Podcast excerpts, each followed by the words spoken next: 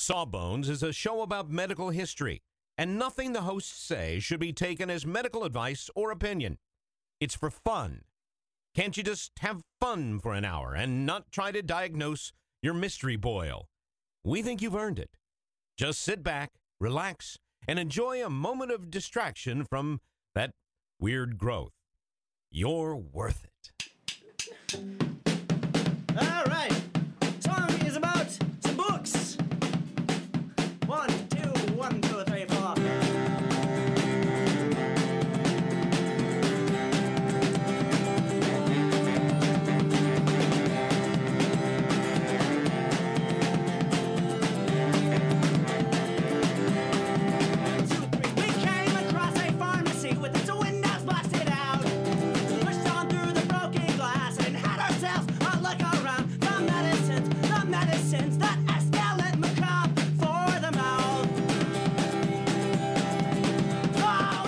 And welcome to Sawbones, a marital tour of misguided medicine. I'm your co-host, Justin McElroy. And I'm Sydney McElroy.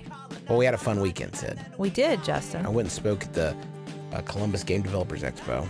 Hello to everyone who uh, was was so cool to us there. You gave everybody great advice. hmm Grace showed us a colon, a knitted colon. That was impressive. And Charlie got to eat lots of mini cheese balls that were available backstage. So appreciated. So, and we also got to go to one of our favorite places on earth. COSI, the Center of Science and Industry. That's right. Now, when you say it that way, the Center of Science and Industry, although well, I was going to say that doesn't sound as exciting, but actually to to you, our listeners, maybe it does. Maybe it does. Maybe that's right up your alley. Maybe you're on our, on the same page as us. COSI is one of my favorite places because it's basically a big, amazing science museum in Columbus, Ohio. Yep. And if you have never been there and you live in that area, anywhere around there, It's great. Make Top the trip. flight. Favorite place to go as a kid hmm and as an adult. Even after it switched buildings, it's still a, it's still a delight. Yeah, I didn't even realize it did. Yeah, I used to be downtown next to the first Wendy's. Well, uh, COSI is amazing, and it also gave me an idea for this week's show. I'm Randy Sydney.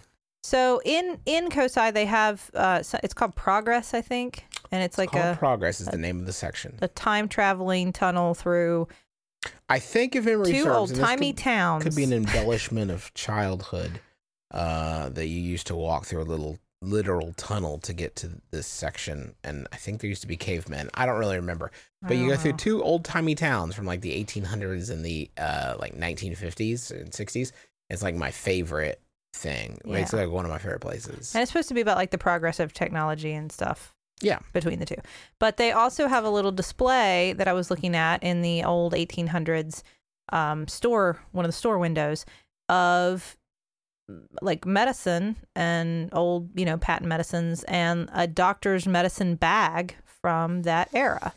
And I found myself like glued to the window trying to read every label on every bottle. And I thought, you know, it might be a neat idea to talk about what would be in a doctor's bag in whatever era of history. All right. Well, Sydney, I've got an old timey doctor's bag right here. Let me just set it on the the table and That's the it- sound it made. Open it up, creak, That's, and mhm. oh, let me try my capo and see what kind of noise. It's not bad. That's pretty good. I like this. This is like an old timey Yeah. radio show now. And uh, what do- what do we find inside? Uh, so I'm going to talk about a doctor's bag of the 1800s. Uh, this is probably geared towards the later 1800s uh, because of some of the specific inventions that I'll name. Because obviously these things uh, evolved quickly through these years. Um, and thank you, COSI, for the inspiration. So generally speaking, a doctor in this time period would want to carry very practical items with them that they were sure to use on most or all of their patients because they were hauling it around, usually making house calls. Mm-hmm. So you don't want to carry a bunch of unnecessary stuff in there. Uh, these also, if you think about it, like what kind of bag they would be carrying, if you think of like the classic, like big leather black bag, Yeah. there's that. Uh, but for some, it would even be more of like a saddle bag because they would be riding horseback on the frontier So cool. to go So- see. Exactly. So Doctor Quinn, medicine woman. That it very it very much is. It's very cool. So it could be like a saddle bag. It could be like the the traditional black bag. It there were like medical boxes and cases as well that were I better bet for. that guy probably got a lot of crap for the doctor's red bags. Think about that big lunkhead just carrying around a big dumb box full of medical stuff. what a jerk. Just get a bag. It was like, no, Like- maybe it's like daring to be different, like the kid at school who would carry the rolly bag, No, who had the like rolly backpack. And the tape at the bottom is old, so it just like opens at inopportune moments and dumps What? all his stuff I don't on his mean shoes. like a cardboard box. So, uh, like I said, they were traveling a lot, so it had to be something that they could carry around. Um, a lot of what would be inside a bag would be tools as opposed to a lot of medicines. Although, as we'll talk about, some doctors may be more prone to carry more medications than others. Um, and inside the bag, if you open it up, there were usually lots of little compartments. No matter what your bag looked like, you wanted lots of little compartments so that you could keep all your tools somewhere. And it might be numbered or labeled, usually like little numbers. I have a I have an old um, medic military medical bag that I got when I was in Prague, Cool. and it's it's that. neat because when you flip it open, it has little numbers at each compartment, which I'm assuming like you would routinely put this medicine and this number. You know, you would know just by the number. But anyway, this was pretty this was pretty standard to have it all kind of labeled and keep everything in order. So let's talk about the tools first, because most doctors, especially like general practitioners, but also surgeons, would be carrying tools over medicines in their bag. So, one essential tool now, as was then, would be something like a stethoscope. Anytime after 1816, it would be an actual real deal stethoscope because Mhm. that's when they were invented. But prior to that, it would be like an ear trumpet. I bet that's tough. That can't be much better than just like putting your ear on their chest and hoping for the best. It's a little bit better, and it's one of those skills that you would have to acquire. It's not, you know, I mean, a stethoscope is a skill too. Don't, you know, I'm, I, I don't want to pretend like the first time you pick it up, you're instantly great at hearing heart sounds. Um, but it's not probably as difficult a skill as the ear trumpet would have been Right. to acquire. So you had to have that. Uh, you would have had some things like a folding magnifying glass. So look at warts closer. Yes, to look at various lesions and whatnot more closely. And because like they just look so sciency, right? Mm-hmm. Uh, you want to have lancets. Now, why would you have lancets? To Lance boils. Yes, sure. Woo! To lance boils, that would be a great a great reason to have a lance. I could have been an 1800s doctor, is what I'm starting to think. You would also want to have have lancets or a small kit of scalpels or uh, maybe a fleam. Do you remember the fleam? We talked about the fleam. Oh, what's the flame? I know we talked about it. It looks like a little uh like pocket knife, like Swiss Army knife kind of thing. It's all folded up and then you unfold it and it's got a bunch of triangular shaped blades that are great for opening a blood vessel in the event one needs to be bled. Great. So a lot of these tools were mainly for bleeding your patient, Mm-hmm. which of course we don't use as often today. Not so much. At least not for that purpose. And as you go into the later 1800s, some of these would be less likely. You know, you wouldn't necessarily find a fleam because bleeding had begun to lose um, interest. Yeah. You know, it's not as hot of a I was gonna say like efficacy, but like it was never, it never- was yeah, never, never had that. effective. It was just people stopped doing it so much. You might have an eyedropper for, you know, drops in eyes. for putting drops in eyes. Uh, and after 1867, you may have a thermometer because thermometers actually the the original thermometer was pro- was invented prior to that, but the original thermometer was huge. It was very long and it was very fragile. and it was four butts only. well, I mean that is uh, that is the most accurate temperature, And it- Justin. you can't put it in the mouth. It was that big. It's got to be for butts. Well- think about it. I am, and I'm still not clear. It's like think about how silly that would look to have a giant thermometer in your mouth. I mean, it's very long. Right? What do you think? It looks less silly to have a giant thermometer sticking out of your butt? no, but that you would have to do in, in privacy, so nobody would see you. A rectal temperature is the most accurate temperature. Yeah. To be fair. Anyway, they were very long and they were fragile and like they had mercury in them. So they weren't the best thing to just carry around in a doctor's bag. So after 1867, you see the invention of small portable thermometers that are easier for you to actually take from place to place and check for fevers. Must been exciting. Um, prior to those, doctors had to be pretty good at feeling foreheads. That seems so scattershot to me. That's like thing. But They- I guess like what?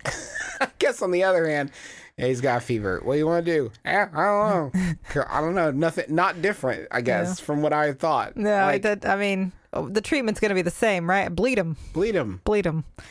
No, you know, actually, they've done studies to like test how good um, parents are at feeling foreheads on kids and predicting fevers, Mhm. and they're actually pretty decent.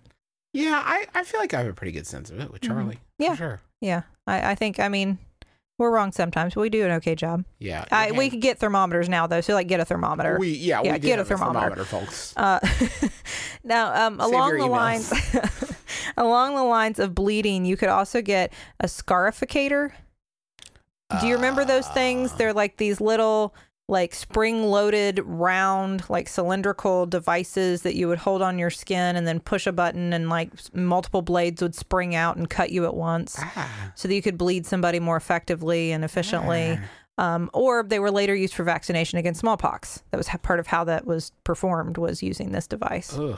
So you may have had one of those in your kit. That would look particularly intimidating, I think.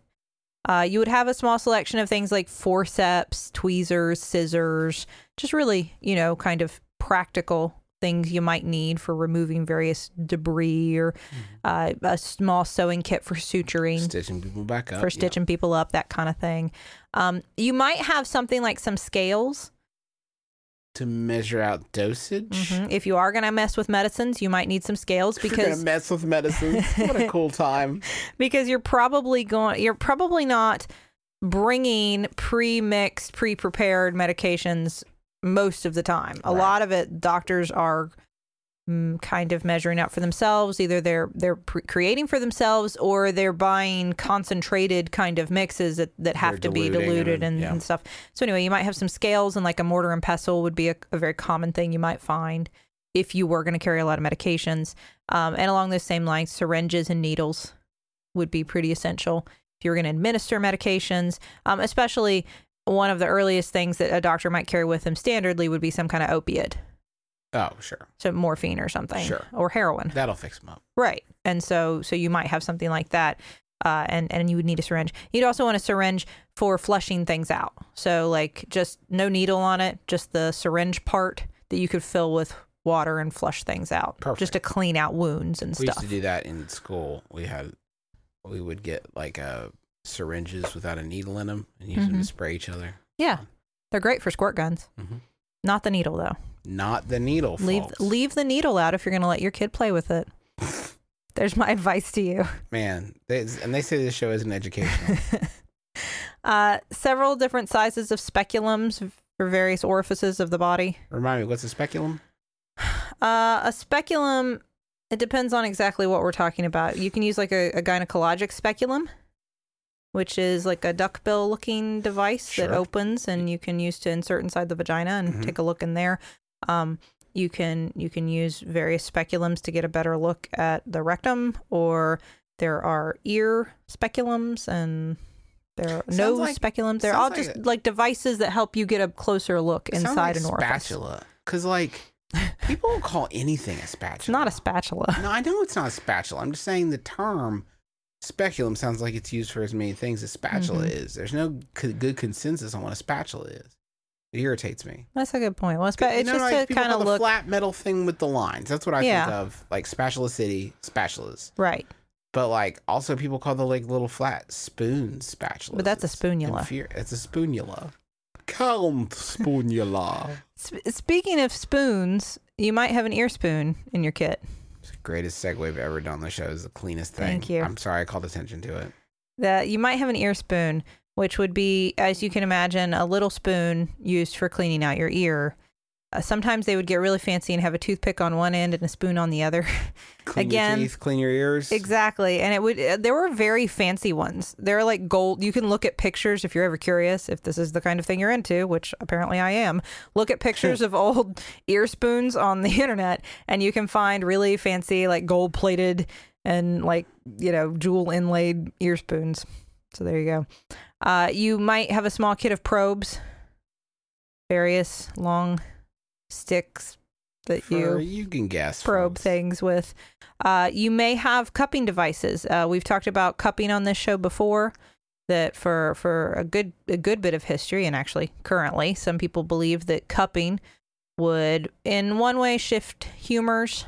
That was the origin origin of it was to pull humors away Mhm. from or towards different parts of the body. Um, and so you would have the the little glass cups. They were usually glass at the time, and then some lint that you would have with them, so that you could set fire to the lint to use it to create a vacuum inside the cup, and then put that on the skin and create a big, nasty, ugly looking bruise For medicine. for medicine, and then maybe catch your patient on fire. Who knows? Try not to. Seems lively. Uh, a trephine for trepanation. Ah, good. There's my guy. Yeah, so you, you might want to have a handheld little head drill. Just in case You on just- the go. Yeah, and I mean, largely at this point in history, they were being used for like traumatic skull injuries. So somebody gets stepped on by a horse, and we know that the we didn't quite understand why, but the brain was going to swell. We know that those pieces of skull are going to be a problem, and so drilling a hole in the head would have been not an inappropriate treatment at the, The time. good kind of trepanation uh, that does does exist. Now, this was still done under absolutely like no sterile conditions. Oh, yeah, no, yeah, yeah. you know, you're not washing your hands or the trephine or anything. So I wouldn't say it's like the best kind of trepanation. but- no, yeah, but it's like, yeah, but not done for fun. yeah, You may have dental tools. A lot of doctors at the time would pull teeth too sure. because why not? They were You're there, already. and it was a great show. You could do that in front of people and earn a few extra bucks. Perfect. uh, and some and some fame. You would probably have one of those little alcohol lamps. Those just for light. You know those little teeny lamps. Oh, yeah, that- yeah, yeah. That run on alcohol. Those were very common to find in doctors' kits. Uh, and you might have some things like little glass bottles or slides or something if you wanted to collect samples Mm-hmm. to take back to wherever your doctor lab is to analyze. Um, And wait for someone to invent the microscope. well, I think Probably we have exists- the yeah. probably exists by now. Uh, and we have, uh, and you might have some leather straps or like tourniquet kind of things to use, or maybe because you needed restraints if you were going to do something incredibly painful. Um, and then, like I said, uh, without getting into the medicines too much yet, it would be very common to have some little ampules full of opiates of some sort. That was very common just for pain relief. Um, and then after the 1860s, cocaine was a very common thing to find in a lot of doctors' kits. So What about snacks? You haven't mentioned a snack, but I'm assuming a doctor on the go probably has a Clif Bar or something, right? at least, at least in there, one of those little things that I kids. love. One of those little kit, one of those little containers that have like cheese and nuts Oh my god, Sydney goes raisins. buck wild for those things, like the little trays. I'll say, like, did you eat lunch? Like And a Sweet say, yeah, I had Escape one or of my something. trays, and it's like her is like thirty white chocolate morsels and some raisins and some cubes of meat, and she's no, like, just "Yeah, cheese. I can't. I can't have cubes of meat right now. Just oh, cheese. that's right, right, right.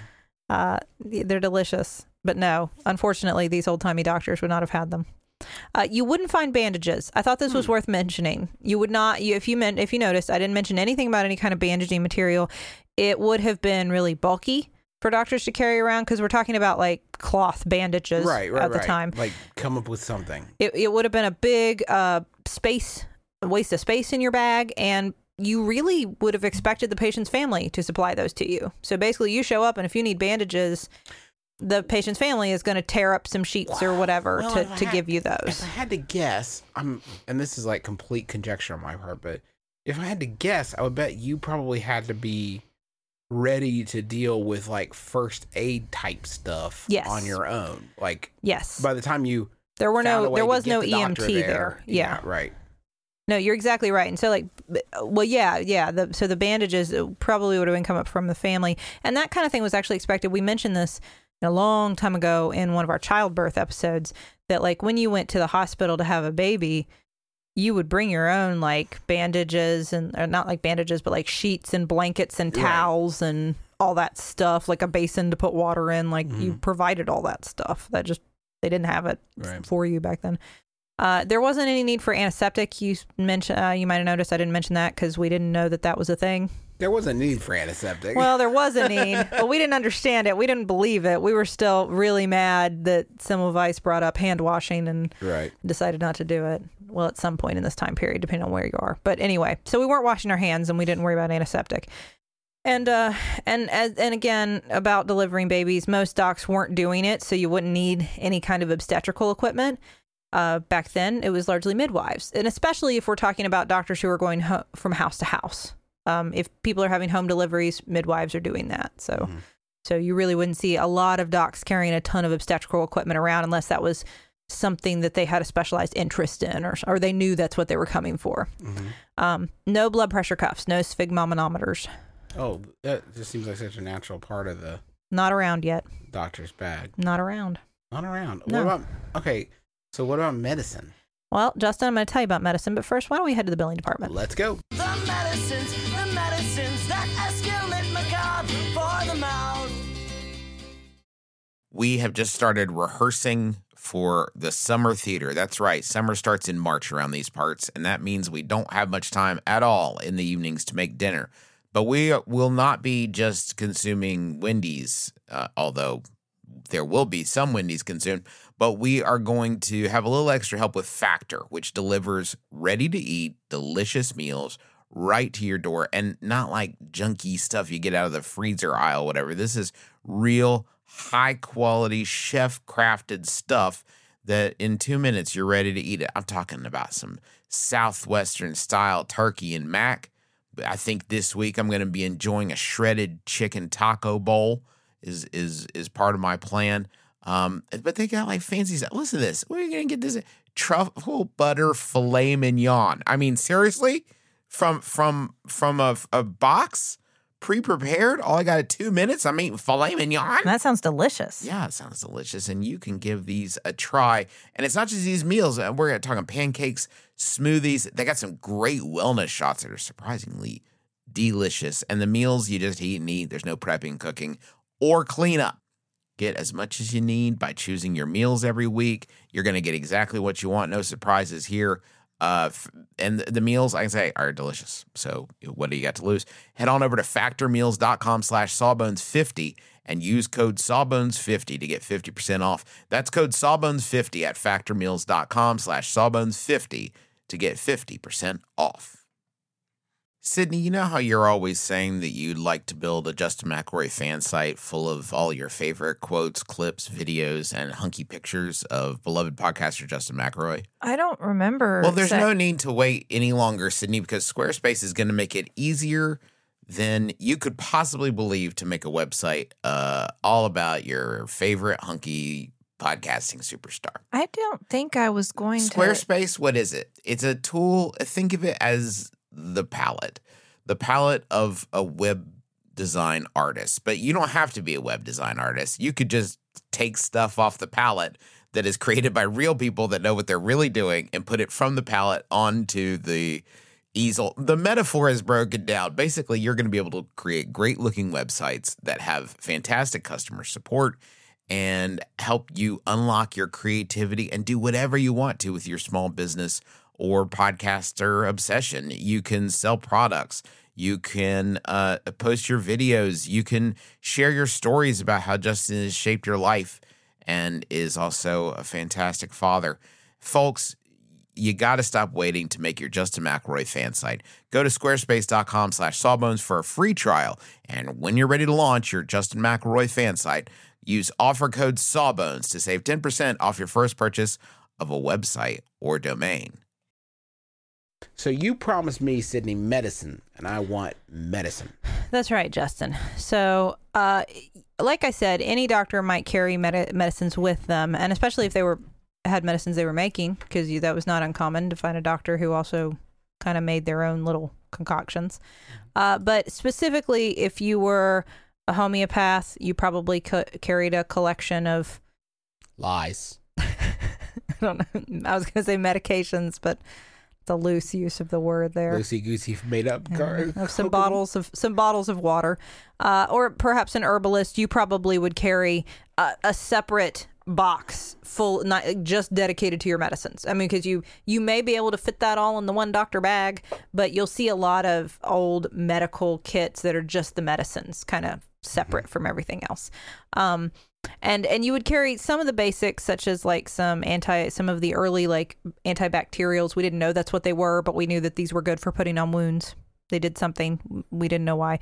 Um things to make like poultices. Right. like to help things heal or what we thought were drawing out poison toxin. We didn't know. Again infection. Just kind of playing it by ear. yeah that kind of thing. Um you might have some willow bark.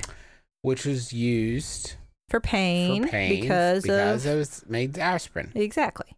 Excellent. Very good. acetylcholic acid. Acetylsalicylic. Acetylsalicylic- Now you're messing me up. Acetyl acetylsalicylic- Acetylcholic acid. Acetyl salicylic acid. Salicylic, Stop. Alec Baldwin acid.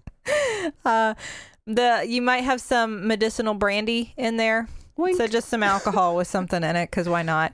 Um, laudanum was a staple. I'm gonna I'm gonna make a line of brandy called It's Medicine, and that will Uh-huh. be the brand. And you just say, oh no, this It's, it's medicine. medicine.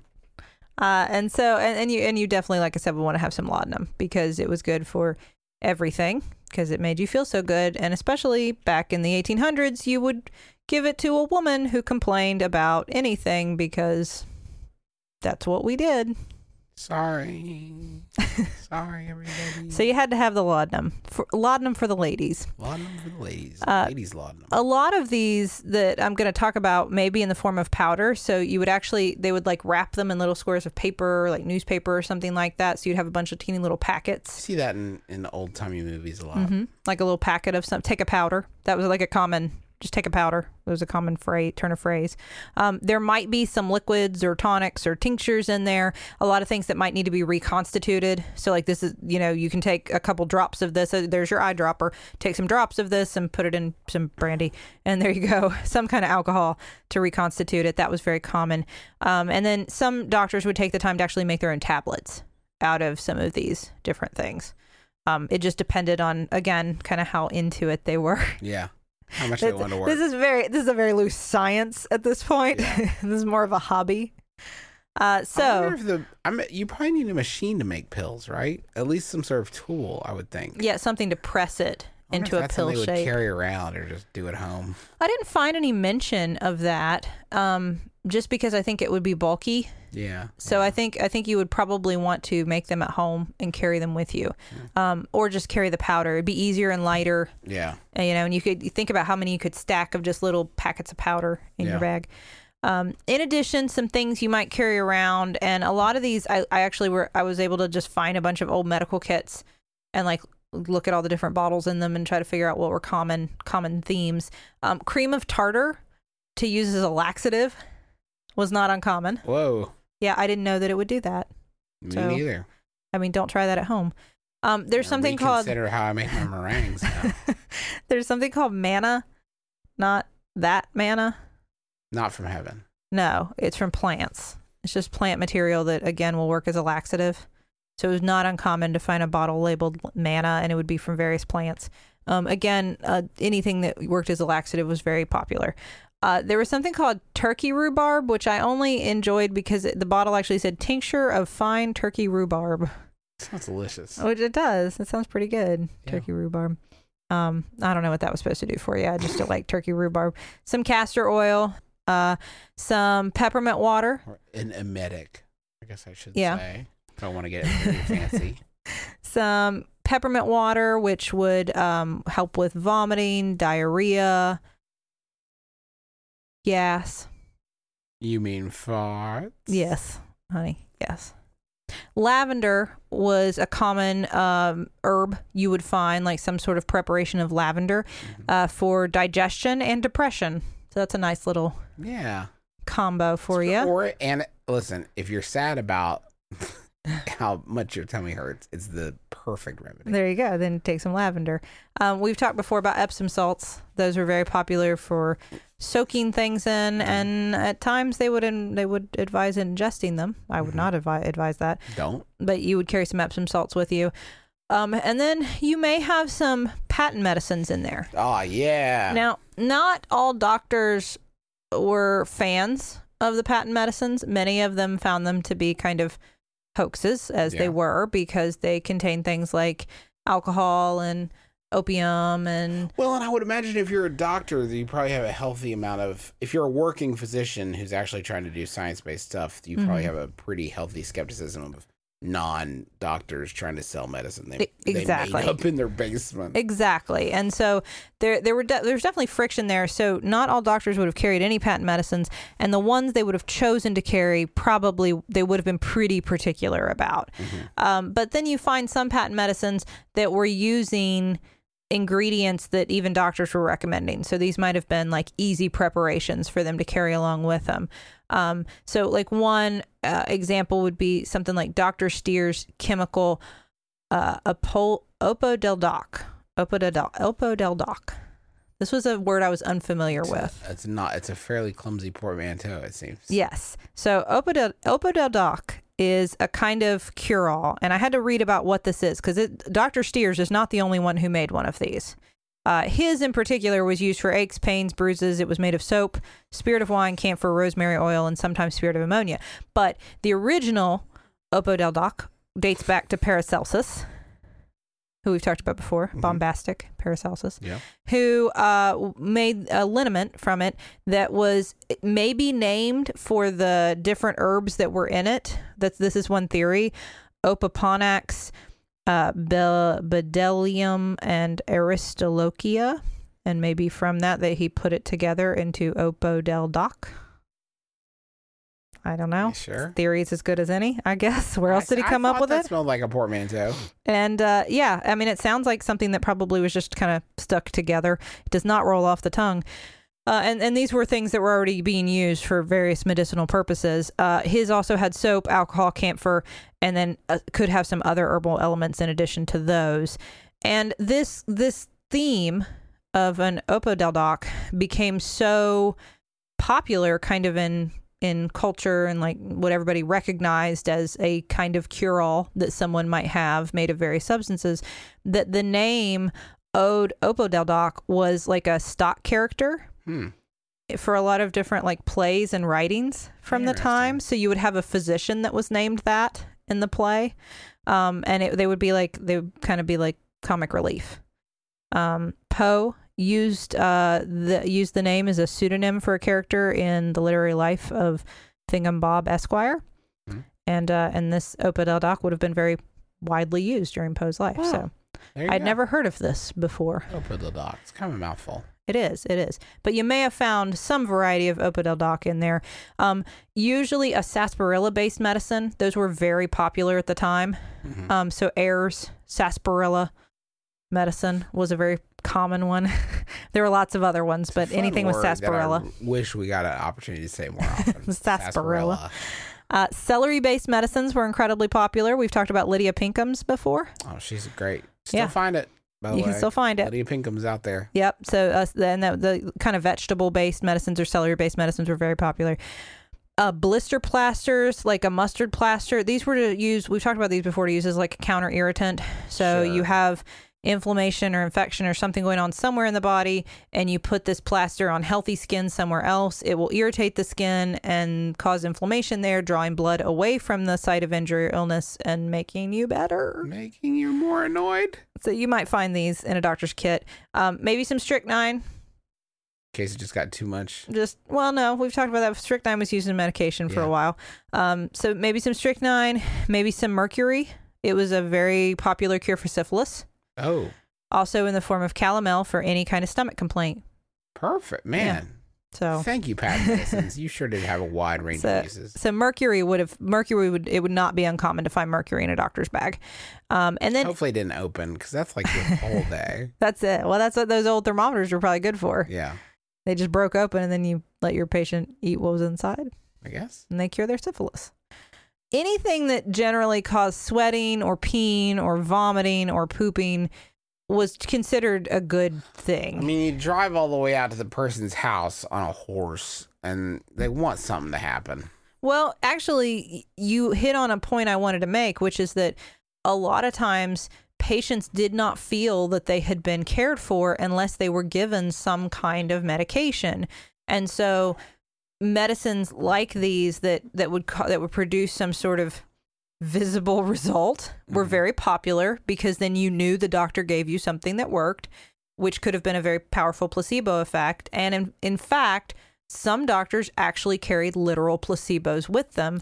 Just to like, they would carry sugar pills that's so good. just to give if they knew it was something there was nothing to do for or they thought was going to go away on its own or whatever but they also knew that the patient would be very dissatisfied with that answer they would give them sugar pills oh, that's so good. so that was actually now this is totally unethical we do not do that uh, anymore that is not a thing that we do but back then, they, no, we don't. We really don't. Why are you winking? No, I'm not. Stop telling not, people Sydnee's that. not winking.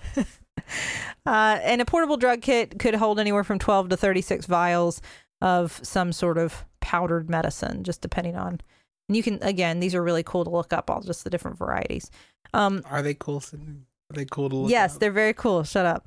Uh, in a, just one note, if you were a military surgeon, a lot of this you would probably find useless. All right. A battlefield, triage, right? yes, a battlefield surgeon would want to carry a lot of some sort of opiate for pain control, which makes sense.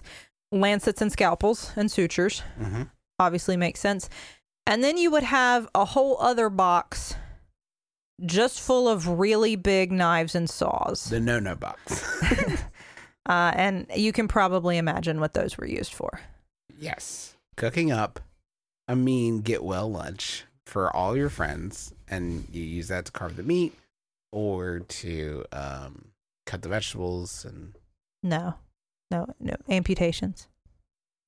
Well, that's to do it for us this week, folks. Thank you so much for joining us. Let me, hold on. Wait. Shut the bag. Uh, the bag's all shut, and uh, that's going to do it for us. We'll have to look into some more medical bags from. I don't Yeah, know. Maybe like we that. maybe we can find some ancient medical bags and see what's inside. We'll also have to look into some more devices for Foley work if we're going to go down that road. uh, but uh, thank you so much. Uh, hey, if you want to tweet about the show, at Sawbones is our Twitter account. So you can tweet at us or uh, just tweet about the show. Tell people to go listen to it because that's how we get other people to listen to it. Um, and so please do it. Okay? Thanks. I mean, Uh, thanks in advance. We appreciate that. Thank you to the Maximum Fun Network for letting us be a part of their uh, podcasting family.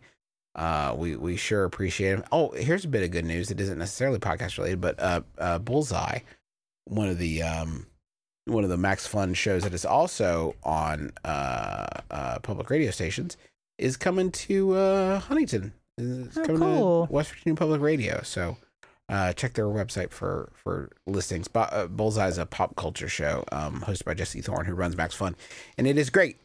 Thank you. Did I thank the taxpayers? I'm you can thank them twice. again. Just think, just Yeah, they're great. Thank you so, just much for letting us use your song medicines as the intro and outro of our program.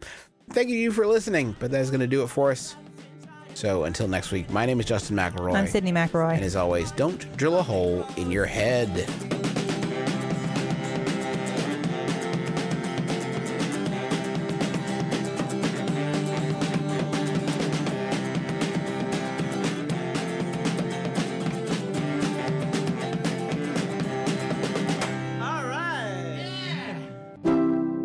MaximumFun.org.